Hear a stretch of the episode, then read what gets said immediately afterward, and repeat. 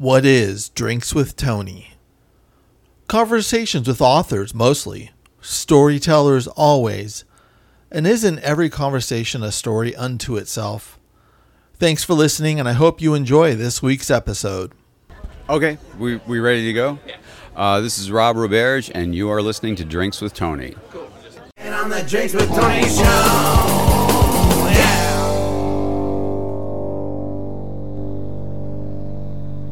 Thank you. All right. No, no, I want to know. All right. You're listening to Drinks with Tony. I'm your host, Tony Duchesne. Today on the show, we have Rob Roberge. He's the author of Drive, More Than They Can Chew, the short story collection working backwards from the most worst moment in my life, The Cost of Living, and his latest memoir, now on paperback, Liar. Rob, how you doing, man? I'm doing great. How you doing? I'm all right. I'm going, you know, I was telling you off mic, now that we're talking about it, I'm going to hypnotist later today as a therapy for my uh, anxiety and stress. I just had a huge anxiety attack, like, on the way here. Did you? Yeah, yeah. Like, so, I, what, what does an anxiety attack entail for you? Like, you, was were you driving during I, when I it happens? Yeah, yeah. Um, well, the, the the first really bad one I had, you know, my, my chest started hurting terribly and my arms were stiff and I couldn't breathe and I thought, well, I'm having a heart attack. Yeah. And I went to, I think it was the urgent care because it was closer. Yeah. And, you know, you usually wait for like two hours and um, there's a note on the desk that I'd never noticed. It said, if you're experiencing chest pains, let us know. And I said, I'm having chest pains. And like, bam, you're like a rocket into the, into the back. And uh, then eventually they told me I was having an anxiety attack, and they asked for any other like mental illness and conditions, and they're like, "Yeah, of course you have anxiety attacks." And yeah, that, yeah. I said, "Well, you know, I've been like sort of like had things like this, but not with like chest pain." And they're like, yeah, "No, you know, they can increase, they can decrease." So I was like, "Oh, well, I'm I'm not dying, you know." But every once in a while, I like totally freak out for apparently no reason. Yeah. You know, because I've had panic attacks for decades, and, but um, they've subsided a lot. But I'll still get one out of the blue where it's just like, boom, whoa. When when did you have your first one? Um, it's I, almost like sex. When did you? When was it the first time for you? I think uh, anxiety came before sex, and and during and after after that first time. It was it was an anxiety riddled adolescent or whatever senior year of high school. Um, and I only applied to one college and didn't know if I'd get in, so I'd be like, you know, filling tires and checking gas at a Chevron I worked at. Yeah, yeah. Yeah, it was an anxiety, an anxiety-drenched year, but the attacks started around eighteen, nineteen, and oh, okay. And then increased, but never got to the point of like a massive chest pain until I was in my thirties. Right. And then, so what was uh, what was your anxiety attack today? Were you like on the freeway and having an attack? And then, what do you do when you're in the middle of that situation? Um. Well, I I, I took some medicine that, that you know I'm supposed to take when I'm having one, yeah. And uh, you know at this point I, I, I know I can ride them out because they're they're relatively brief. Yeah. Um. You know, I mean, anything that lasts over thirty minutes is really weird. Yeah. So you know. I'm kind of used to them. I just, it was not a pleasant drive, but I wasn't crashing into people. You know, just playing bumper cars and ignoring it and getting here. Got to get there on time. Sorry, old lady. I know, it's it's funny because, like, it, they, you know, at, at their peaks, if they last five minutes, it feels like five years to me. Yeah. And I'm like, I am dying. Here it is. Here's my last breath or whatever, you know. Or I'm going to go crazy and run out into traffic, and it's. I feel like I don't have any control. And then um, I'm getting you anxious even talking about this. I already was. Um, it's subsided some, but probably a, a new wave of rational anxieties coming on, rather, rather than one that just came from the unconscious for no reason. Was it the anxiety of, why did I agree to Tony to do this with Tony? Absolutely not. And I left early enough that it wasn't because I feared I was late. You know, um, yeah, that one just came out of, you know, probably an accumulation of shit that's been going on in my head that I oh, yeah, yeah. haven't worked through, which is, you know, pretty much a the resting state of my mind is, you know, things I haven't worked through. Right. And, you know, self-judgment and loathing. Yeah.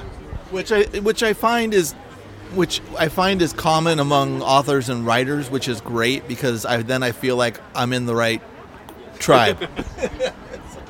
yeah, I, I the good ones, the good ones. I, yeah, I don't know. I mean, it, it probably is. You know, I mean, um, you know, there. Uh, I mean, I, I hesitate to say things happen to writers that don't. I mean, you know, I'm sure there are plumbers with terrible anxiety attacks. Um, I don't know the percentages, but I mean, maybe it's just because I travel in circles with writers more often than any other group. But yeah, it seems like a pretty high count among, you know, say people we know, even, you know, not not to name name the names in the circle, but but yeah, it it, it seems. You know, and I think a lot of it is, is bred from a constant insecurity mixed, although writers have like a constant insecurity mixed with an inflated self-worth, because we think that like what we write is worth someone else's free time and twenty dollars. Right. Yeah. You know, so there's got to be a confidence there somewhere, although it's undermined in, entirely during the entire process of writing. Right, right. So it's it's like waves with an undertow, I think. It's it's like... Uh, I have to get myself in a delusional state where I'm like, this is going to get the man Booker. This is it. This is everything. It's not during the process. It's like those little moments that get me through, or I'm just like, this is the one. This is the one. Yeah, I mean, I don't quite have that because I've given up on any awards in my career. Um, you know, like the first delusion I gave up probably around thirty was the voice of my generation. And the second delusion was probably, you know, author on a trade major who has a steady audience. And uh, and they've slowly adjusted, and they're well below the Booker Prize, I think, now. Um, you know, so I'm I'm trying to, you know, always have hope and no expectation, because expectation has always fucked me up in my career. Yeah, yeah. You know, where, where like a press, you know, has tremendous op- optimism, like, uh, and... you know, nothing much happens, you know, and, and, and their optimism got me incredibly excited. I mean, nothing much, I don't mean nothing much. I mean, there are readers and I value them tremendously, but, you know, any writer wants a greater number of readers than they currently have, um, until they start going down in their audience and then they wish they were where they were. I think that's a, the progression career-wise. Right, right. It, it's... Yeah, I got this thing where it's either too, uh, it's either too much, I don't want to know, or it's too little, I don't want to know. I think it's it's there's just there's no good number for me. I'll be checking the numbers. If I if I did, yeah, I, I would be utterly stressed out and going, holy crap, or I would be like, of course they don't like it. That's why it's down here. Yeah, I I asked my uh, agent to never tell me. Yeah, you know, because he has access to BookScan or whatever it is. And uh, I don't, and I prefer it that way, you know. I, and I guess you sort of find out with the next book when it goes out because they check your numbers. And, you know, then I find out from my agent that my numbers are affecting me, you know.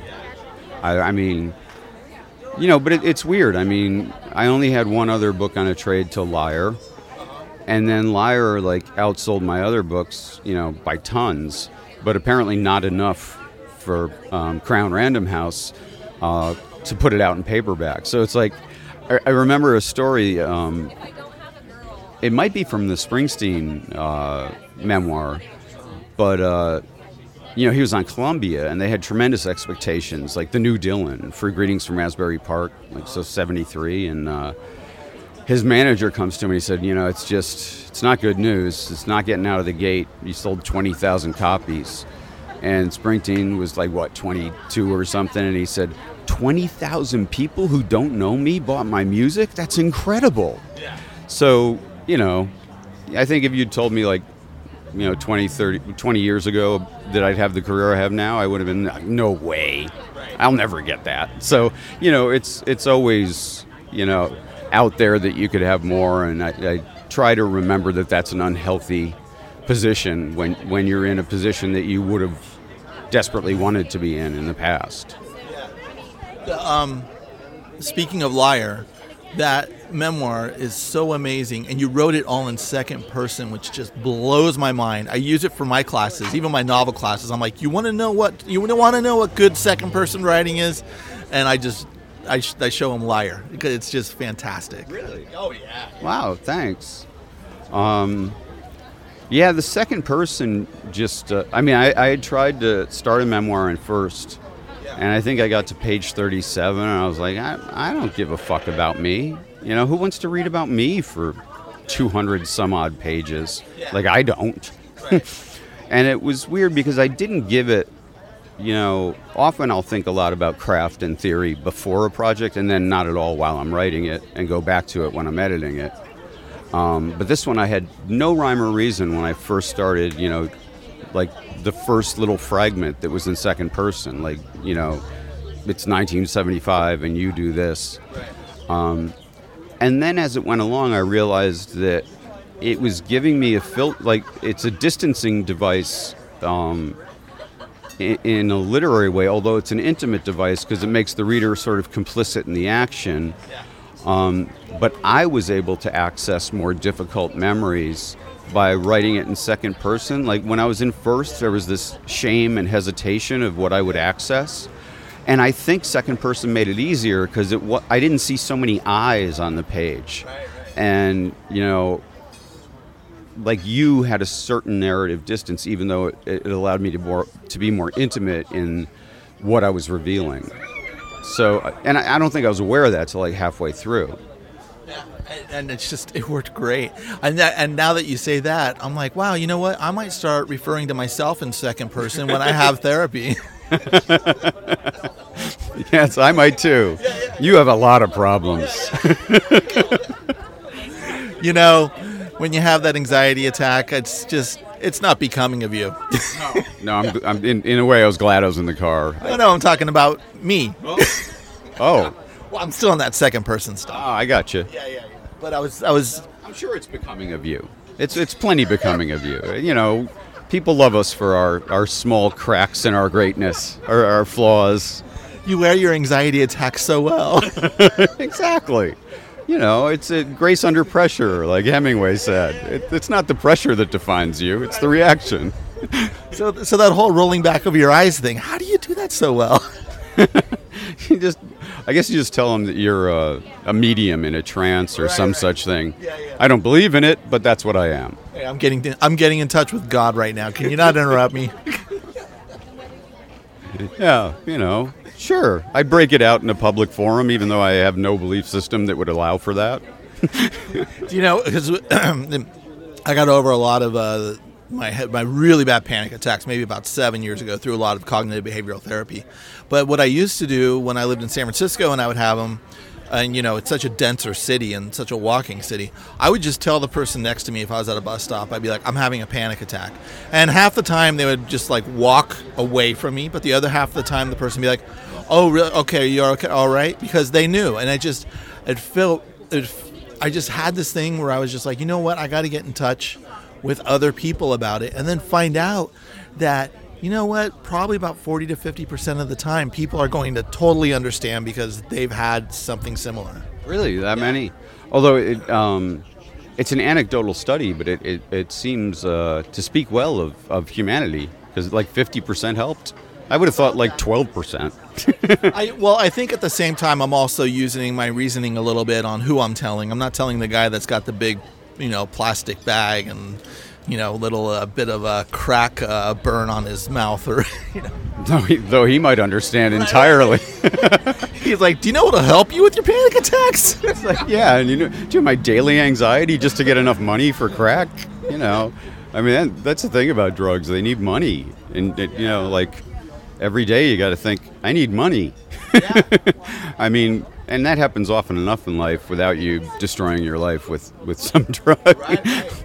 Like uh, I know it's I know it was said in Trainspotting, but um, like it ju- it it just becomes a job to be a drug addict. Yeah. Yeah, absolutely. I mean, uh, Bukowski has a poem, you know, not not in any, actually in some sort of positive way. There's a, there's like a brag to it in that in that poem. I forget which one it is, but he goes on about it's a full time job to be a drunk. Yeah. You know, it's a lot harder than people think. Yeah. Yeah. um, you know, and, and like other things, like, I mean, I, I said to a friend, like, uh, when you're on opiates, you realize all you need are opiates in life, which is, which is a terrible thing to have your brain telling you. Yeah, yeah. You know, it just becomes a, a singular existence of, you know, mundane, redundant desire. It's, it's funny because uh, yeah, I told you uh, before we were on mic that I took like thirty days off of drinking, mm-hmm. and the one of, and the last because the last time I did it, I was at a Netflix party. It was some industry in the industry event, right, where they got the free booze all over the place, and I kind of don't want to be there, but I didn't realize I didn't want to be there. I'm like, oh, great, free booze. So that was my, like, thing to be there. And then I always grab two, and I'd be like, can I get one for my wife as well? Because if you say wife, then they're like, oh, what a noble fella. I don't have a wife. I don't even have a date. And then I turn around, and I pour the one into the other glass. So then I got the double uh, wines, and I'm walking around and getting more and more trash. And then I started to realize, wait a second, I think I'm drinking because I hate these events. And and then that's kind of, and then I'm like, why don't I just stay with my disgust and my irritability instead of like numbing it? And then that's what happened. And then I was like, fuck it, I'm not doing that anymore. And I went to a few events where they were dishing out the booze, and I went water, water. And I went, and like big time famous people were talking. I'm like, I'm bored. I left. So I was like, I, I think I'm actually bored. I'm leaving. Yeah, that makes sense. You know, yeah. um, You know, he puts the mic to Rob. Uh, Rob, what do you have to say about that? I was just remembering free drinking. Uh, it's been it's been a while. Yeah, the free drinking. That's um, because like in San Francisco, when I would I would D J, so I, oh, I'd be okay. spinning. I would get my rate, you know, maybe one hundred fifty for the night or whatever, and I would always think in my head, I'm going to drink over more than one hundred fifty dollars worth of booze to make sure that I really get paid right. But I never took into consideration that, speaking of the time it takes after the hangover, I'm actually putting in about fourteen hours of set time instead of three hours. True, but that that attitude uh, has a name. One of my favorite names out of Marxism. Um, that the what you were doing, like deciding that you weren't being paid enough, and then essentially taking something from work. In this case, their liquor. But you know, if you work in an office, you like take this this sing- Slingerland, uh, you know, stapler. It's called expropriation. Because you've decided that, you know, these powers that be are sucking your hours for not enough compensation, so you just feel compelled to take ten reams of paper home over the course of a week so you can yeah. print, you know, and and uh, I think that's a perfectly valid way to undermine capitalism in your own small way. Well, I, I used to do temp jobs, and I miss temp jobs because I used to get my pens, I would get my clipboards, I would get all of my folders. I essentially stocked all my office supplies from all my temp jobs back in the day. I even when I when I put on I put on this thing called the Film Junkie Film Festival way back in like two thousand, two thousand one, and I was doing temp work, and I they had a really high-end printing um, uh, photocopier. And I printed all of our program guides through that. I almost put at the bottom of it, sponsored by Genentech, but I didn't. I was like, maybe that would be sticking it too far to them. um, yeah, that's a great idea. I, although my, my temp jobs were hardly as, as lucrative in expropriation or any other way. Um, although one time, uh, and this this is weird because it, it made the temp agency uh, like... keep asking me back, but I was doing credit checks at a mall outside of, I don't know, maybe it was a JCPenney or something, and there's a little booth that said, you know, get your JCPenney credit card before, and there was a standard, there was a logarithm, and, you know, like, almost no one met it, like, people had credit debt, or they didn't make enough money, or whatever, so, like, the first half of the day, for like four hours, I'm just telling these working class people who probably work their asses off, no, I can't, you know, I can't give you a card. And after lunch, I was like, fuck JCPenney. I don't work for JCPenney. And I was just giving out cards left and right to people with, like, you know, foreclosures or liens. Yeah. And, you know, everyone got one. And on the way out, there these people are carrying giant boxes with, you know, whether it's their, like, you know, I don't know, microwave oven or...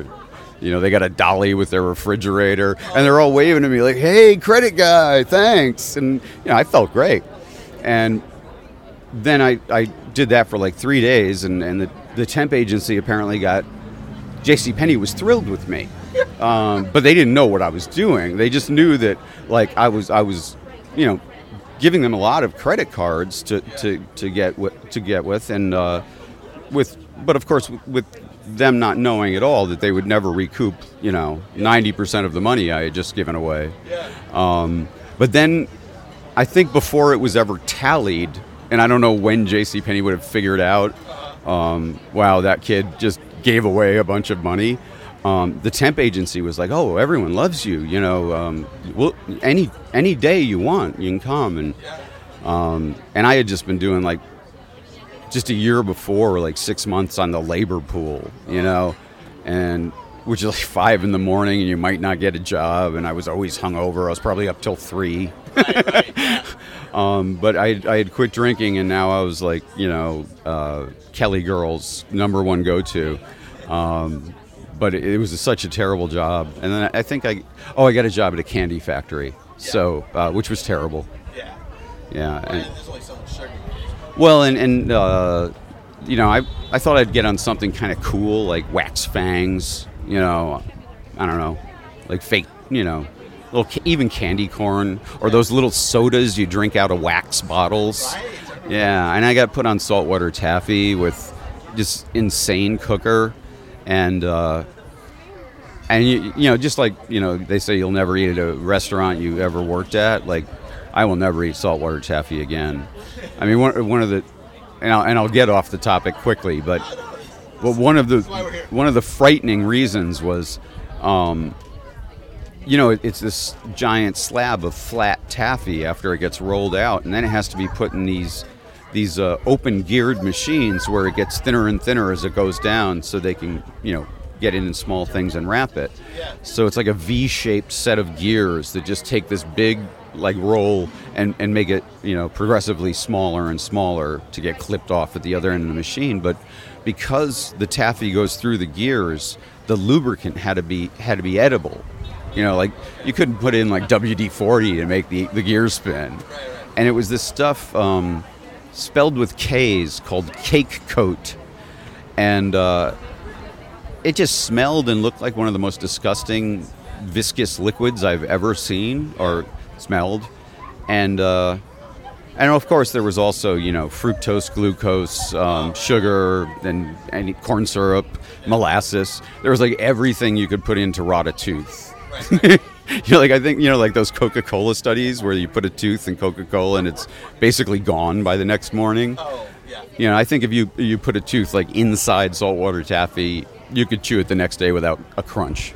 Yeah, I've uh, with, with Diet Coke, I've actually gotten the um, the particles off my uh, battery cables, the the gunk off. You know, the the it's so good for getting really awful shit off of mechanical things. It's like the, you don't want to. Really frightening. Yeah, it is. I do try to have. I I do love Diet Coke. I used to drink it every day. I I drink one a month now. That's probably. Uh, you know, if I could get down to one a month, I could probably quit. Yeah, yeah. But I want to quit because you know I I read articles that they're just like a bucket of carcinogens. Oh, it's, yeah. It's you know, and I don't want to drink sugar because right. I'm trying to cut sugar out of my diet pretty right. much because it's just a wasted calorie. You know. Yeah. Um, and our body doesn't know what to do with the stuff that they're replacing the sugar with. These big companies, it's just like, oh, what? Okay, let's just let's split your D N A here. We'll grow you a tail. You know, that's true. I hadn't thought of that. Like, there's probably so much like new dietary technology that, like, you know, our bodies are processing things that no human body has ever processed, like prior to nineteen sixty or so, when like Fanta and Tab showed up. Right. I used to be a Tab addict because an yeah an ex-girlfriend just drank yeah, nothing yeah. but Tab, and I was like, and then even when we split up, I'm like buying cases of Tab, and uh, and then and then you know when it went away, I'm like I miss Tab. Did now did Tab have a significance of the happiness you had with your girlfriend? Uh, do, you, do you think there was a sensory thing with? It must not have because you know it was one of those uh, young and intense romances in college where. You know, I thought we'd be together forever, right, right. which was, you know, patently ridiculous. Um, uh, and uh, and at some point, she left me for uh, for a woman, which you know is always like, you wonder if that's like a compliment, like like you're you're you know, closer to you know, you know this like like straddling the fence of attraction with many women, or if you're like their last stop in Heteroville because you, they've just it's just been a failure for them, and like you're the la- you're the caboose on the train. It's like you've driven someone away from an entire gender. You know, so um, but anyway, my heart was totally broken. So no, when I drank the Tab, it was probably like, oh my God, she drank Tab. Yeah, yeah. It's my last link to her. Right, right. So it, it was probably not pleasurable Tab consumption. Succulent soda, chemicals, love, love. My mother, when I was a kid, drank this stuff called NoCal, which I don't know if it was a local or not. Where, where was that? Uh, on the East Coast. Um, and then for a while, there were NoCal Cherry, which was, was the one I would drink when she only had, like, no-calorie soda in the house. Um, got taken off the market because this stuff called red dye number five caused yeah. cancer. Yeah. You know, and, like, the red M and M's went away. And, you know, I loved red food, and it was all gone. Like, yeah. all red candy for... I mean, it seemed like forty years, but I'm sure it was like eighteen months or something. Oh, yeah, because we still have... Is red M and M's gone? No, they're back. They're back. They, they were taken out for, I, I don't know the exact time, but for long enough that it caused me trauma as a young person. Right, right. That's why you have anxiety attacks. It's, it's It may start with, with uh, NoCal, uh, red number, dye, dye red number five. I see a lawsuit. Yeah. Uh, if I if I could only find the living people uh, who might have been involved. I got to go back to how you had the power to give credit at because um, now like to give a credit to, to give a credit card to anybody. It's yeah, you have to have good credit, or you don't have good credit. You had the power to go, you know what? Your credit's bad, but go ahead. I think that's just amazing. I felt great. Yeah. It, it was you know I only did it for two days, but it's. Uh, You know, what I did at the, the final four of the first day and then eight, it's uh, twelve of the greatest hours of employment I've ever had. Yeah, yeah. Because, you know, they were paying me to, like, basically just trying to be a nice guy um, that totally undermined the, you know, the goal of my job. Yeah. But I, you know, I don't, until, you know, I, I, I had a good work ethic, so not at that job, but when I was a painter, I was an industrial painter and a house painter, and that's how I paid for grad school and stuff. Um, and I was good at that. I took pride in it, but I didn't like it. You know, I didn't want to do it for, I mean, like every job prior to writing and teaching writing, I thought jobs were just for a process of elimination of what I didn't want to do for the rest of my life. Like every, and I, and I, I, I charted it once, you know, I had like, I think it was like thirty-three jobs um, prior to my first teaching gig. Really? Yeah, and uh, and none of them were very, you know, pretty much I, I always felt that I was trading hours of my life I would never get back yeah. for money, and I had no respect for money yeah. and, and didn't care about it, but of course my landlord did and the electric company did, so I was just one of the most resentful, especially when I was a, a, a server, a waiter. Oh, God. I was such a bad waiter. I, I was surly. I didn't want to be there.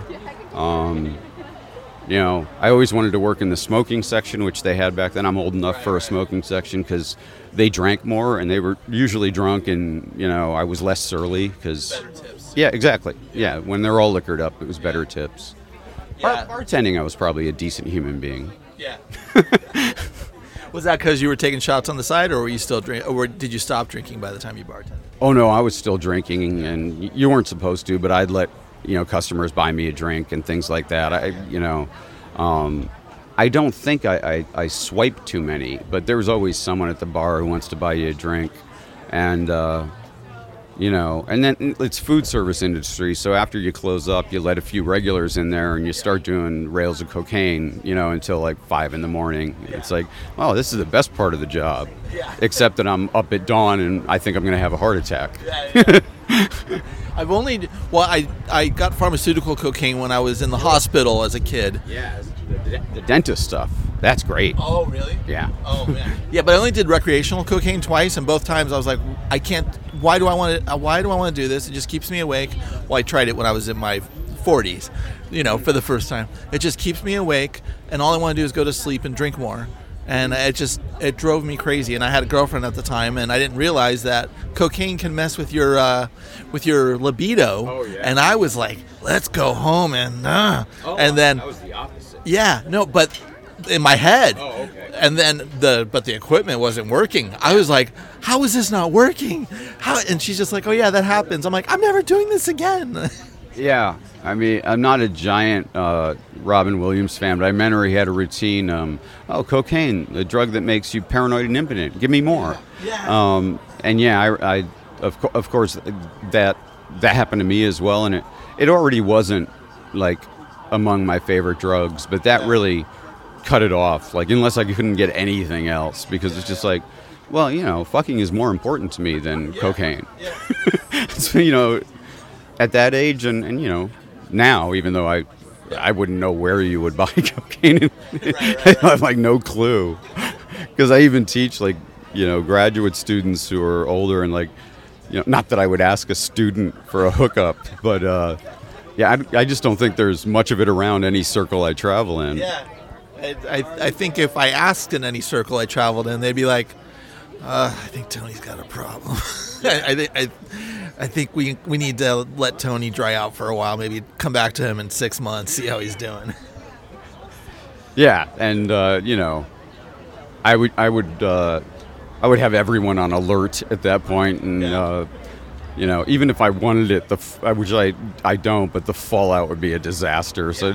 it, you know, it's just not worth anything at this point. Yeah, and then it costs too much, so forget about it. I hear it's cheaper. You know, I, I don't know. I don't know if like you know, we have any like youngsters on the podcast, but uh, um, as I understand it, heroin and cocaine are ridiculously cheaper than they were in the eighties and early nineties. Um, but of course, like a lot of heroin is cut with fentanyl now, and it will kill you in an oh, instant. Right, right. So you got that risk for your cheaper gram. That, that's when um, you know, our younger listeners in India should be happy because they're closer to the source of the heroin, right? So they don't get it as cut. Is that the case? Uh, I, I, I, maybe, although maybe it's like Nebraska. Like, I used to drive through Nebraska, like on a band tour or something, or driving yeah. cross country, and you know, it's like Cowville. You know, it's it's Milk Central, I would think.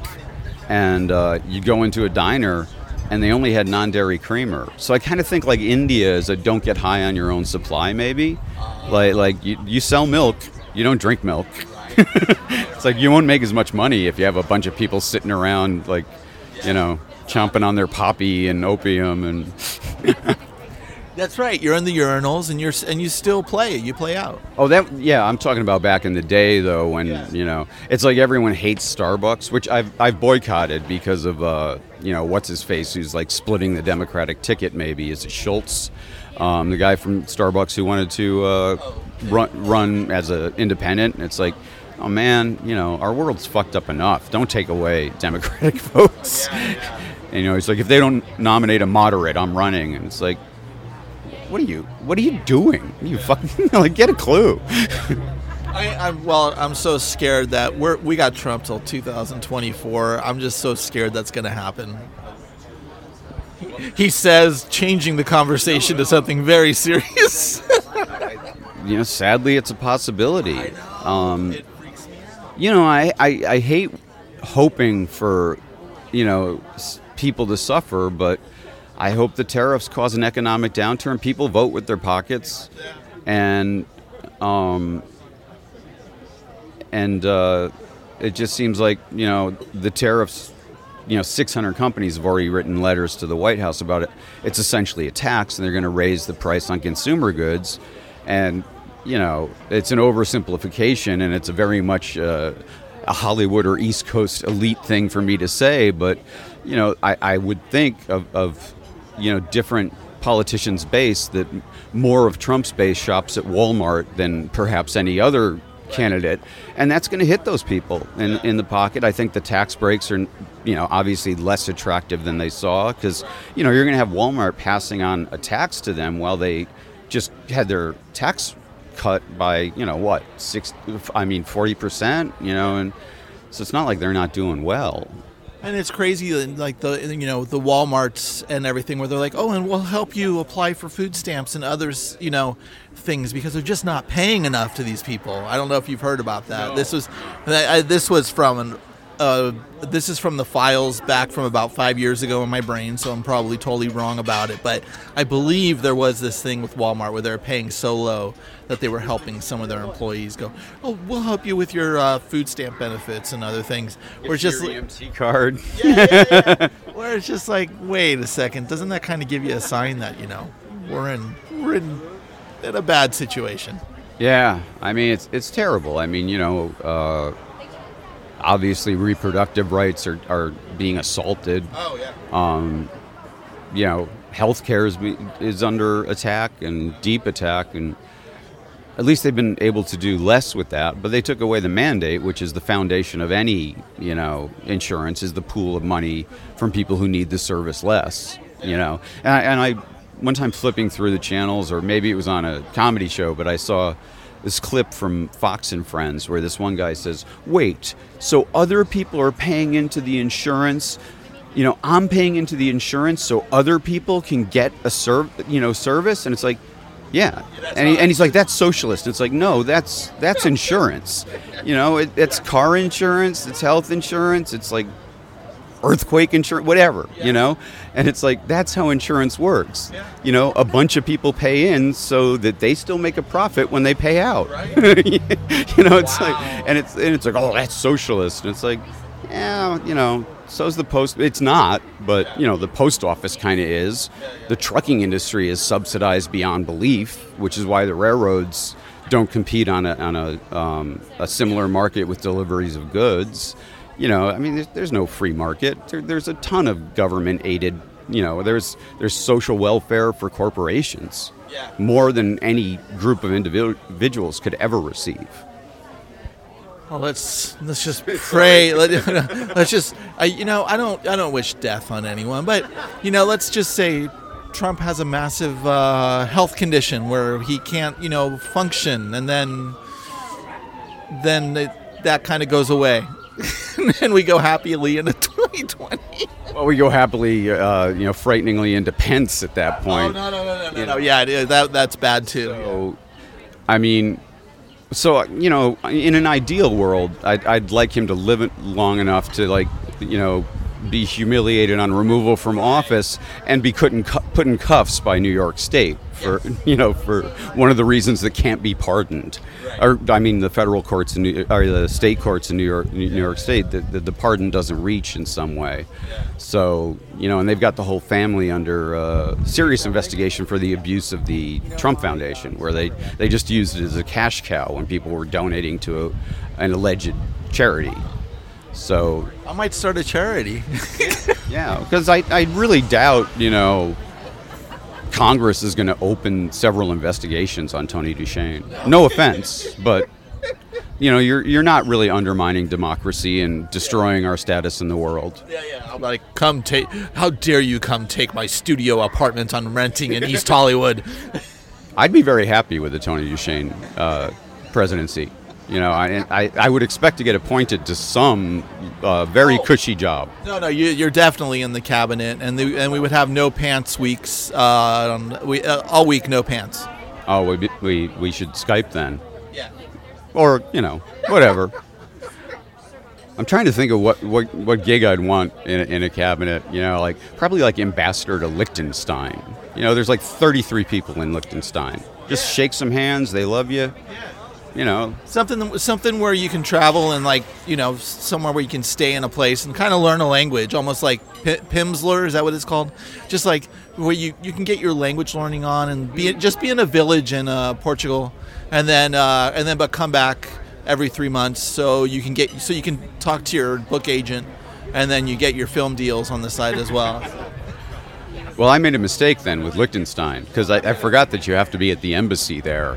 So, so I'd, I'd kind of like the Dominican Republic, or, you know, or I, I'd really dig Cuba. I don't know if we, we actually pulled our embassy because they got that, those series of weird illnesses that have never been explained. Yeah, yeah. Um, but I might risk that. I really want to see Cuba. Yeah, I haven't been to, I, I mean, well, not like I've been anywhere more but Europe and uh, the States, but Cuba just sounds, Cuba's always intrigued me. But I don't know, it's, then it opens up, then we see a Starbucks there, and then I'm like, nah. It was like when I went to Prague in uh, ninety-six, and there was two McDonald's in Prague, and I just walked by them and sneered. And then I'm sure now it's just on every corner.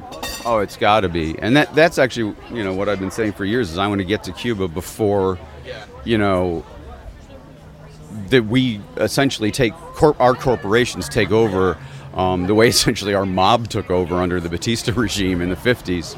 Um, yeah, because I, I had a friend who was there Um, who said he saw a new hotel that was building alternative, uh, like, to to U S Code one ten wiring, and this this hotel is planning on, like, essentially lifting the old, like, electric, uh, like, there's outlets next to each other at at a new hotel, so they're banking that you know that you know the, the Castro and whoever might uh, come up in in the communist ranks underneath him.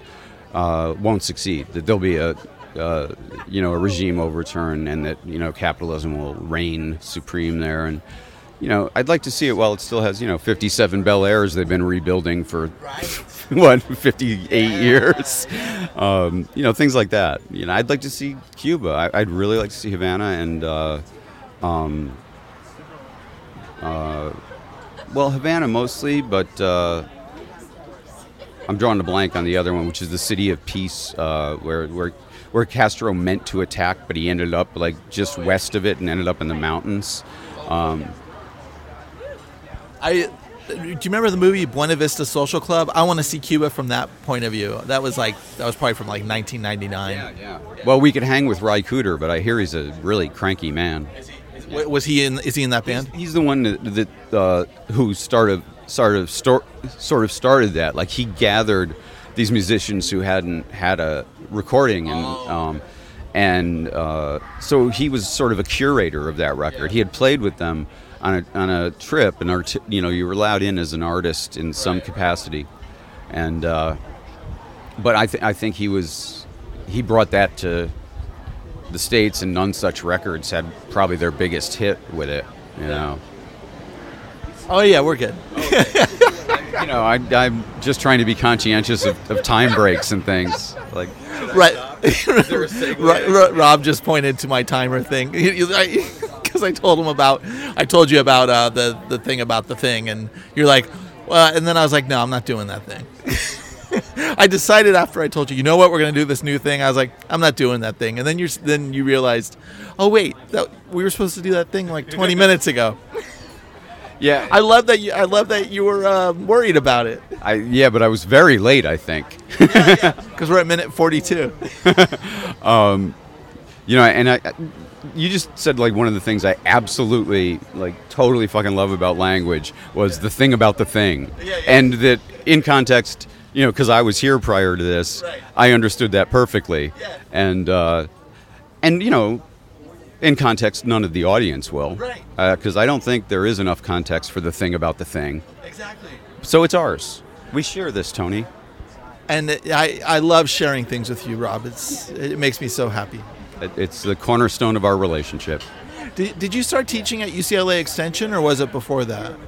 Uh, I had a composition job when I lived in Buffalo at this terrible school called Damon College. Yeah. Um, and I was... You know, I'd, I'd gotten my M F A like maybe six months before, and there was no teaching component to my studies.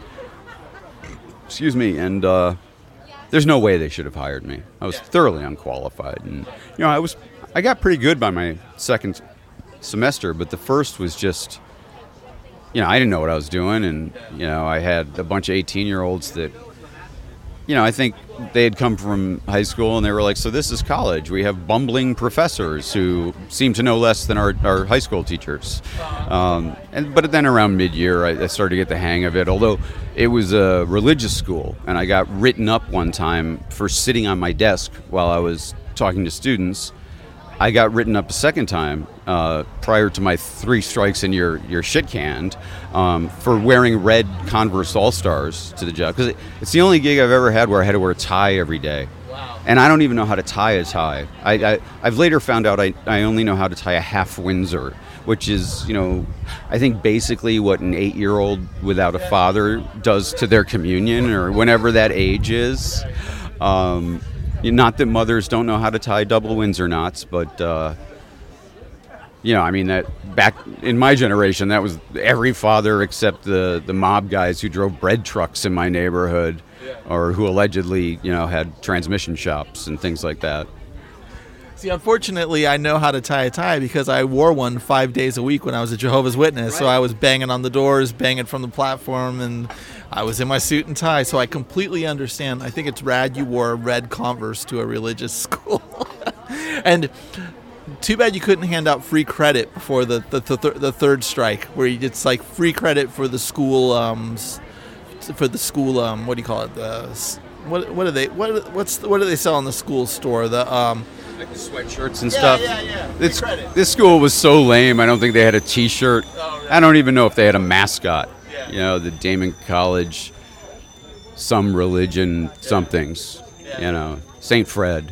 Yeah. um, I mean, you'll ne- you'll never meet. Uh, I don't. I don't think a contemporary of ours who knows uh, less about any organized religion than than, than I do. I yeah. mean, I, until like two years ago, I, you know. I asked Gina, like, so what's the difference between Catholics and Christians? And she's like, you're joking, right? I'm like, no, no, absolutely not. I, I, I've been in a hotel room and I only le- read Leviticus, where you, like, stone the woman if she's raped outside the city walls, and you stone her if she's inside the city walls and doesn't scream loudly enough. And I was like, what the fuck is that? Like, people are, you know, people are following this, eh? And it's like, well, uh, they sure are in Alabama right now. Oh yeah. You know, it's like it's like a, a, a frightening Leviticus like explosion going on in the in the South. Yeah.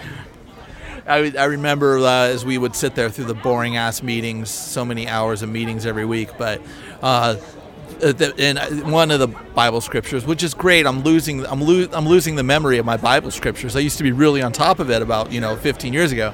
But there was one where the Apostle Paul said, I've been stoned. It was like he was talking about, you know, like the things, the trials that he had gone through. We would be like, stoned? That's funny. It's like a great South Park moment or right, something. Right, right. Yeah, that, that was like the only way we did it without hanging ourselves, except a couple friends did hang themselves. But, you know, they weren't laughing with us. So. Oh, man. Sorry. Uh, no, seriously. I mean, we uh, Tony brought it down again. No, no. I mean, you know, sadly, it like, you know, at least my life's peppered with such things too. Without, yeah, yeah, yeah. Um, but uh, oh, and then then I got my first creative writing teaching job at, at uh, U C L A Extension in ninety-six. Oh wow! So I, I I mentioned to my students this year that I, I've been teaching. Uh, what is that? twenty-three years, um, which is, you know, it's frightening. I mean, it, it just, uh, numbers like that just are like pounding the mortality nail deeper in my skull. Um, it's like, oh yeah, that's going to become hard to forget. You know, when I, I'm, I'm going to move to Miami Beach and start talking about my gout, you know, check into like, you know, assisted living when I'm like fifty-three. Just yeah, yeah. It's gonna end there. Why not just get used to it? I call it writer's retreat. There you go. Yeah. You know, get some, get some Jello, write for a few hours, yeah. And then play some cognitive board game. Right. Exactly. Exactly. Keep those synapses burning. And yeah, the really, you really shouldn't make fun of this at all. I mean, you know, uh, I, I have friends who've like, you know, not functioning as the, as they did when they were young, and yeah, it's yeah. it's a terrible thing. So, um, you know, but at fifty-three, perhaps time and distance, you know, that allows for comedy. Yeah. I, well, and plus we have to laugh about it because it's so awful. So there's just it's just like yeah, we may be coming to that. So if we don't laugh, we cry. So yeah, and you know, it's like there aren't a whole lot of great options as, as you know you stare down the end in life. Um, you know, I suppose like, you know, last healthy day, you've settled all your business with, yeah. with people you love and things like that, and get run over by a bus might might be the, the best way. because even your your loved ones would be like, oh, he shouldn't have been hit by a bus, but, you know, I didn't kill myself, and I didn't, like, you know, like, I don't think I could make it through A L S. Although, you know, people are like viruses. Like, on one level, all they have is the will to survive. Like, and that may be all you're reduced to. I don't know. I had a friend who that was the case. I mean, they took his stomach, they they took his esophagus, and it, you know, and here I am saying, well, I'd never let that happen. Who knows? Right. You know, I, I wasn't there. Yeah. And, and, you know, so I, I can't really make any sort of judgment call now about what I would do. Well, I want to preempt what I'm going to say with, I've never done autoerotic asphyxiation yet. Nor I. But, but I would like to, you know, if, if I did go out the uh, Carradine way, I think uh, if I can if I can achieve erection at ninety-five and they find me hanging, I think I'd be happy with that. I think that I, I would almost want a photo to go with you a bit. Oh, well, I'm I'm sure, you know, that would circulate in some way, shape, or form. uh, I don't know what the social media of the day will be when right, if right. when we're ninety-five. Yeah. I guess I'll be ninety-eight when right, when right. you uh, when you perform that. Uh, yes. You know, and so I'll get you to do the photo. So I have to at least make it like I can I can die one day after right, you, yeah, yeah, you, yeah. you asphyxiate yourself. Exactly. And then what I would hope is just with the photo, then people would do artist uh, artist interpretations of it, and it would be, be paintings in museums and oh, stuff yeah. in the twenty-three hundreds. Yeah, you'd be in the new wing of the Guggenheim and MoMA, yeah. I think. You know, and, and probably one of the most copied. Um, You know, uh, art frauds of, of the, the twenty-second century or whatever whatever it would be. Yeah, yeah. I guess it would still be twenty-first, right? We're pretty early. Are we? We're we're not going to make like you know one hundred thirty years. No, no, no. Yeah, exactly. We're not like those old Russians who eat yogurt and last forever, which I think was a Hollywood scam. But was it? Well, there was an an, uh, an old advertisement for I think Dannon yogurt okay. um, that had like. the oldest living person in the world, like some one hundred eleven-year-old Russian woman um, eating Dannon yogurt, which, of course, wouldn't have been available in the former Soviet Union. But, you know, that that was their sale. And isn't it nice because in the United States it's pasteurized, so they fuck up all the probiotics, whereas in Russia they probably don't pasteurize it and do all that weird shit to it. So you you get the local and you're like, oh, yeah, probiotics. Like yeah. This is actually working, you know. You're, you're not on, you know, Dannon's chemical diet where the, I don't know how they suck out everything good. Is it pasteurization is what does it? I think so. Wait, one of my, uh, a guy that I know, he's in a band called Barfeeders and he's a drummer. So he was, he weighed about two forty. He was, you know, he was a big drummer. He had to go to Paris for a year or two uh, for had film. To. Yeah, yeah, yeah, yeah, had to. He was, uh, he was doing a film project.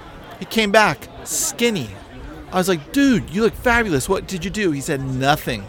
I ate and I drank the exact same way I do here. It's just they fuck shit up here. He's like, I had all the cheese, all the wine I wanted. And I'm just like, all right, I guess I have to move to Paris too one day. Geez, I was just in Paris for nine days and I think I put on forty-eight pounds. um, How was that? Paris? Yeah. Oh, it was great. Um, Gina, my, my partner and I went over, uh, Gina Frangello, the writer. Yeah. Um, went over and we stayed with my French editors and we got really cheap uh, tickets. So it was about as cheap as a trip to Paris gets because we pretty much only had to pop. The only expensive thing was food. Right. You know, so it, it was great. Yeah. Um, and uh, we were in a really cool neighborhood. But um, my my agent lives, or my editor lives by the Bastille metro oh, stop. Oh, yeah, yeah. Um, And we walked all over, you know, like, you know, we we walked to the old uh, Fitzgerald Hemingway, uh, Stein, like, hangout that was, you know, across the river and I don't know where it was. It, it was far away. Yeah, yeah. You know, I, I've, I've been to Paris twice, and the next time I go to Paris, I can't miss Baudelaire's grave, which is, I think, in the south, the southern part of Paris, and not in the Père Lachaise where, like, Jim Morrison is buried in Balzac. Wilde maybe? Yeah, yeah, Oscar Wilde yeah. is there. But Baudelaire's in a completely different cemetery, so I gotta I gotta go visit my buddy uh, the next time I'm there, the, my dead buddy. Yeah, well, it's great. But man, since I've been in L A, there's so much awesome grave like grave areas, like there's Hollywood Forever. And then I found this other one by U C L A that has like Marilyn Monroe, Don Knotts, Andy Griffith. Everyone is there, and it's really small. Marilyn Monroe and Mayberry. Yes. Minus Ron Howard. Exactly. Ron's still alive. When, by the time this airs, I'm I'm hoping that Ron is still with us. Um, yeah, I'm not a big grave goer, um, but it, it's not for any like uh, you know big stand I'm taking. It's like we wanted to go to the one that Oscar Wilde was in, and then it was just like, nah, we didn't get to it. You know, we you know we had this great cafe that be, like we became regulars in five days. They always brought what we wanted, and we had our own seat.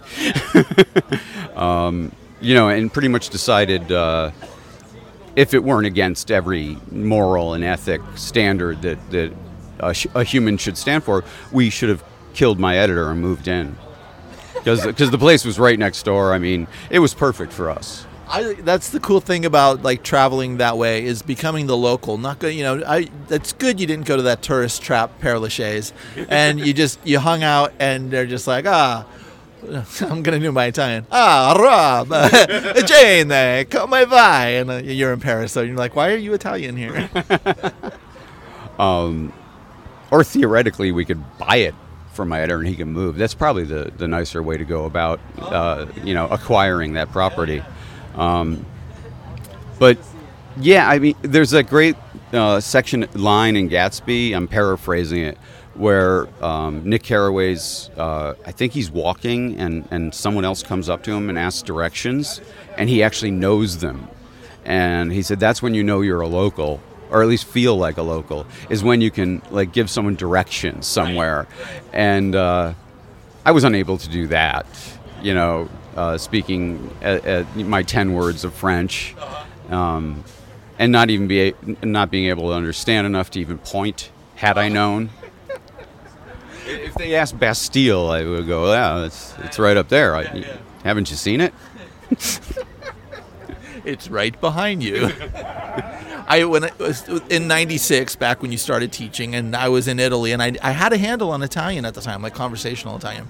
And I remember these old, and I was I was outside of Florence, so I had to take the bus into the city if I wanted. Florence. Yeah, yeah. Beautiful city. Isn't it?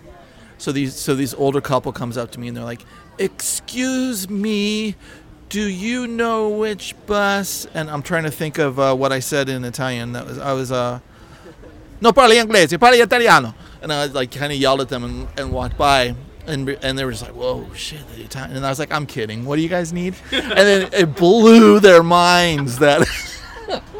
That's great. Yeah, that's one of that. Yeah, all, all the ex- no, no, the the statue of David or whatever. Yeah, that well, whatever. Saw that. I got to like fuck with an older couple that actually was like so stoked. I actually spoke English and Californian English. I'm like, wait, you just like insulted us, didn't you? I'm like, no, I just said this. Yeah, I would, you know, there's there's the real Daniel, and then there's like Daniel all over Florence. Oh, I know, yeah. I mean, basically salt and pepper shaker Daniels. I mean, it, it stopped shy of that, yeah. um, but but they're everywhere. Yeah. You know, um, yeah. I, I actually stayed there for a week when I meant to stay two days, uh-huh. long time ago, nineteen eighty-five, oh, cool. um, and Craxi's government had fell, fallen. And at the time, it was the thirty-ninth government uh, in in the years since World War Two, since nineteen forty-five or six. So it was like thirty-nine governments in forty some odd years or something. Um, and the trains weren't running because there was no government. And I was supposed to go on to Venice, which I, I heard I really got lucky. I got to spend a week in Florence, and that Venice is, uh, you know, kind of overrated. Rome was. Yeah. I think I think that you were in a better situation. That it better it's best to be stuck in Florence than stuck in Venice. I think that makes sense. Yeah. But then when the, the trains opened, because I was going back up to Holland where I, I was living at the time, um, you walked in and all these governments were competing, and there were literally people on soapboxes, like the fascists and the the Democrats, and you know. Various forms of uh, you know socialism and things like that, but like you know, it was really funny to see like a guy standing there, you know, shouting in Italian with the, the you know fascist label on his podium. It's like, wow, people run as fascists here. You know, we just back ass our way into them. You know what would be so much fun is if instead of Twitter, there was soapboxes. I I think I'm down for that. I'm all for it. Yeah. Um, my last press um, wanted me to have a presence on Twitter, you know, a, a, a quote-unquote platform. Right. And I said, isn't it enough that I'm on Facebook, you know, and uh, I'm on MySpace. People can still check. Right, right. Look, I'm on Friendster. People can find me. LinkedIn, whatever, right? Yeah, yeah. Um, and uh, they're like, no, no, that's not enough. And you barely post anyway. So yeah. so I got a Twitter account, and I, I posted four times yeah. within a year. You know, so maybe it was my fault the book didn't sell as well as, as they had hoped. Um, you got to start a Twitter controversy with somebody, and yeah, then it sells. Yeah, I got to go at some, or let someone come at me, just right, say right. something really stupid, and yeah. say, you know, have my new press say, well, I, we're distancing ourselves from that piece of shit. Right, right. They, I, and then there's uh, authors out there that, that I'm not going to mention names, but where they've kind of just been the people who call people out and start fights on Twitter, and then all of a sudden they have a book deal. And I'm going, yeah. and I'm like, oh, you no, no, no, no, don't bring that into the zeitgeist, please. Yeah, really, like uh, we've gone in like twenty years from, you know, the tyranny of anon- anonymous commenters to people who get book deals for yeah. being assholes in the comments section. Yeah, yeah. It's just on Twitter. Yeah, exactly. Um, but I'm, I'm guessing. If I have one, if I'm lucky enough to have one, my next press would prefer that I'm on Twitter, so I'll give it another go. Yeah. Um, yeah. But but now it's probably been eclipsed by Snapchat or, you know, Flugel Earth or something, you know, some new, yeah, and I, I'll just be, you know, not even trying to be the old man on his lawns. Get off my, get off my lawn. Right, right. I'm just the old man. I don't care if they're on my lawn. Just I, I don't know if I'm going to join in the game. Yeah. Perfect. Rob, thank you so much for being on the show, man. Hey, thanks for having me. This has been a, a, a joy. It's always great seeing you. Thanks. Rob Roberge, everyone. Check out his memoir, Liar, out now on paperback. Also his other books, The Cost of Living, More Than They Can Chew, Drive, and Ludlow. Coming up on Drinks with Tony in July, we have Janet Fitch, the author of White Oleander and Chimes of a Lost Cathedral. Chris L. Terry, author of Blackguard. J. Ryan Stradle, author of The Lager Queen of Minnesota and lots of other fun. Hey, thanks for listening to Drinks with Tony and have a great week. I will see you next time.